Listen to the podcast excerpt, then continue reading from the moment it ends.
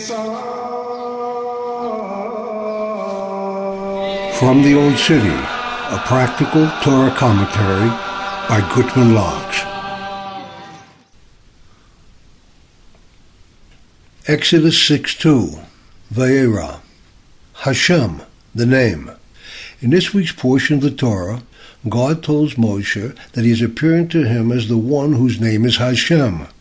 But he appeared to Abraham, Yitzchak, and Yaakov only as the one whose name signifies sufficient.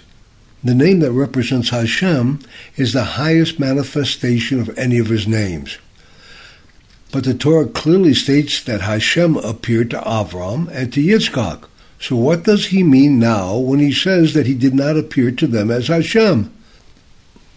Hashem appeared to the forefathers as the one and only God.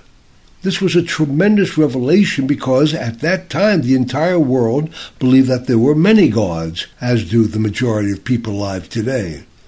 But now Moshe was learning something more.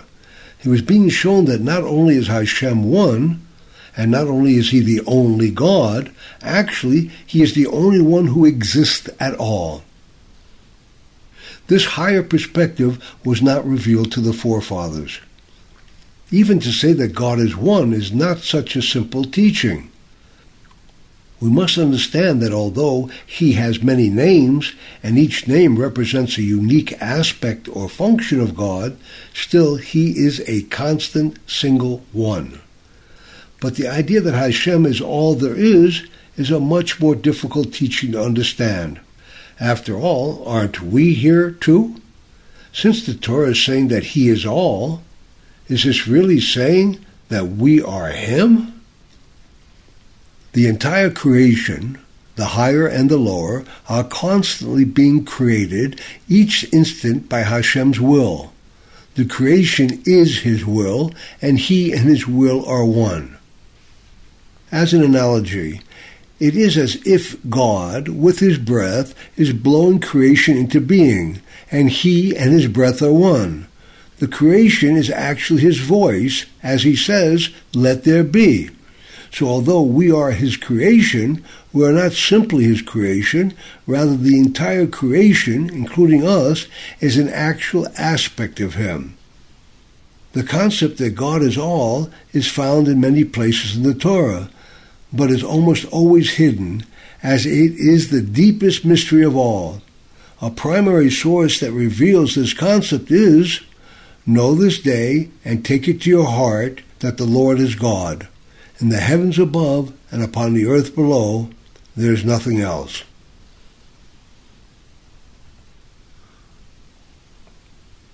The name Yud-K Vav-K. This name of Hashem signifies the entire existence as the one who was, is, and will be. Its actual pronunciation has been lost, perhaps intentionally, to prevent abuse. Even though we do not know its true pronunciation and therefore could not misuse the actual name, still we do not even try to pronounce it. This prevents any possibility of profaning it. On Yom Kippur, the Day of Atonement, when the temple was standing, the high priest would pronounce this name as it is actually spelled, and all who were present would fall to their faces and prostrate themselves before the one God, who revealed his presence in that holy place. The written letters of this name actually form a diagram of this aspect of God. Hashem, literally the name, usually refers to God but here we're referring to the actual name. The Yud signifies the upper realm, as the entire letter is written only in the upper area of the line. According to the Kabbalah, the letter K signifies the revelation of self through giving. So the K following the upper letter, the Yud, signifies the revelation of the self through giving of the higher existence that the Yud represents. The K is shaped like a house or structure, so it represents the revelation of what is, what is readily found, or being. The Vav signifies the drawing down of the Yud, since its shape is actually a downward continuation of the Yud.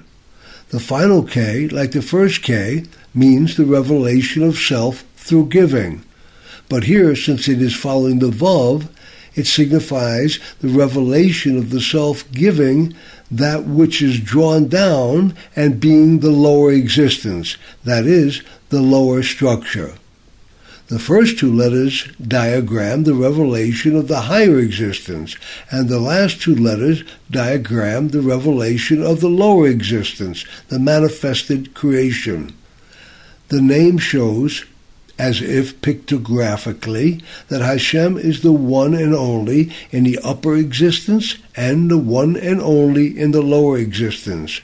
He is revealing an aspect of himself by becoming both the upper unmanifested worlds and the lower actualized worlds. This name shows that he is all that exists at any level. To our forefathers and to those who follow in their ways, he showed himself as the one who is sufficient, the one who provides for all of our needs.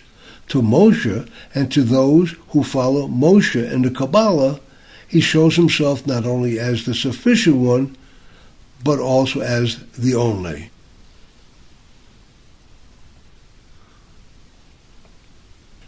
It's only magic. In this week's portion of the Torah, God assures Moshe that everything will turn out as he said it would. He commands Moshe to appear before Pharaoh to tell him to let the Jewish people go so they may worship him. He also tells Moshe that when Pharaoh asks for proof that indeed it is God who is commanding this, Moshe is to have his brother Aaron throw down his staff, which will become a snake. Moshe does as God commands him. Pharaoh sees Aaron's snake, and he calls upon his magicians and sorcerers. They chant their magical formulas, and they also produce snakes. And even though Aaron's staff, his snake, eats the sorcerer's staffs, their snakes, Pharaoh still considers this to simply be another form of magic, and he hardens his heart. From this episode, we can learn the answer to a deep mystery that happened hundreds of years before this scene took place. When Avram sent the children he fathered with Keturah away from Yitzchak, the text tells us that he gave them gifts. Our sages explain that these gifts were unclean powers. Avram loved all of his children dearly and wanted only good for them. So why then did he give them these unclean powers? The Torah says that Abram gave everything that he had to his son Yitzchak while he was still alive, and to the sons of the concubine that he had, he gave them gifts and sent them away eastward. First, we must ask if Abram gave everything he had to Yitzchak, what then did he have left to give to the children he was sending away? The answer is Abram did give everything he had to Yitzchak, but the property he inherited from his wife, Sarah, he gave to those other children. When Avimelech kidnapped and then released Sarah, he gave her these powers and other gifts to show that he did not molest her. Avram did not want his son Yitzchak to have such unclean things, but he knew that he was sending his other children to a land where this power already existed. If these children were sent to that land without these wondrous powers, and they had seen these powers in the hands of the Eastern magicians and sorcerers, they would have become servants to them. But since they too had these powers, when the sorcerers tried to impress them with their mystical deeds, these children would simply say, It's only magic, see, we can do it too. And this is why Pharaoh was not impressed with Aaron's wonders, and why he needed more and more signs until he would finally give up. But just a minute. Didn't God say to Moshe when he first sent him to Pharaoh that he was going to harden Pharaoh's heart? If so, what choice did Pharaoh have? How could it be that so many disastrous signs and wonders came upon him, and still he would not give up? Surely, if it were not for God having hardened his heart, any normal ruler would have given up long before. So, did Pharaoh have any choice at all in the matter? If God was hardening his heart, what could he have done? In truth, Pharaoh had long ago hardened his heart to the cries of the Jewish people he so cruelly enslaved. He did not listen when their mothers cried out for mercy for their sons' lives, and now God was returning to him just what he had done to the Jews. But why did God send the wonder to Pharaoh in the form of a snake? He could have turned a staff into any number of things. Every time the Torah uses the same word in two places, it is suggesting that they might have something in common. This is true of all repetitions in the Torah, whether they be words, letters, or numbers. The Torah cannot use the word blue to mean one thing here and a totally different thing somewhere else. And although each usage may have its own unique qualities, it would be unfair to call something red if it really was blue. Therefore, we should look at the original usage of the word or concept snake and see what we can apply to Moshe and his staff. We see that in the garden, it was the snake that convinced Chava, Eve, to eat of the forbidden fruit. He told her that when she does eat of it, she will see that she is like God. Pharaoh taught his people that he was actually God. So now this very snake that had led mankind through Chava to see that they are like God has come to the man who said he is God. By now, this far into the story, we have to ask ourselves that if we see that the limitations of Egypt are slavery, how then are we to live in the physical world? How are we to provide for ourselves? How do we support our families and not become slaves?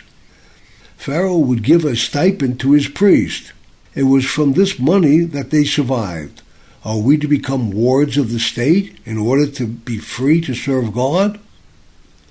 In the description of the plague that God sent against Egypt's cattle, there's an obvious hint that answers this important question. How do we go out into freedom from our own personal Egypt and still survive in the physical world?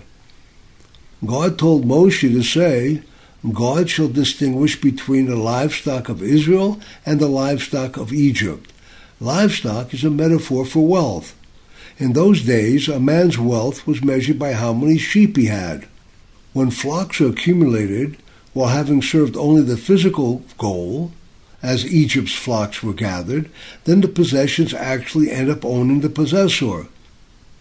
But when the goal is spiritual, so the physical is used merely as a tool to accomplish the spiritual goal, then God makes a distinction between these two flocks. To explain, when you are on your way to do a mitzvah, all of the steps on the way are also part of that mitzvah. And the opposite is also true. That is, if you are going to work merely to make money for its own sake, then you will eventually become enslaved by your own desires. Possessions that have not been tithed are forbidden for use. These possessions have the holy tithe spread throughout them. This holiness can be used only for entirely holy purposes and not as mundane possessions can be used. Possessions that have not been tithed are like the flocks of Pharaoh. They are gathered without concern for the holiness that is inherent within all things. But if you are going to work to make money, even the very job that the Egyptian slave did, so that you can acquire the proceeds in order to do a good deed, then that same work becomes holy work. If you're going to work to make money to support a righteous family, to pay for Jewish education, to have guests on Shabbos, to build a sukkah, or whatever good deed you wish to do, then that work becomes holy work. Once you set aside the minimum, required 10% of your income for charity, this removes the forbidden holy fruit from the 90% and renders it permissible. This remainder is not merely permissible, but since it generated and provided the holy 10%, it now assumes its own elevated spiritual status because the holiness of the tithe has been removed, the remainder assumes the status of an object that has served the holy object, and as such has its own unique level of holiness. These are the flocks of Israel.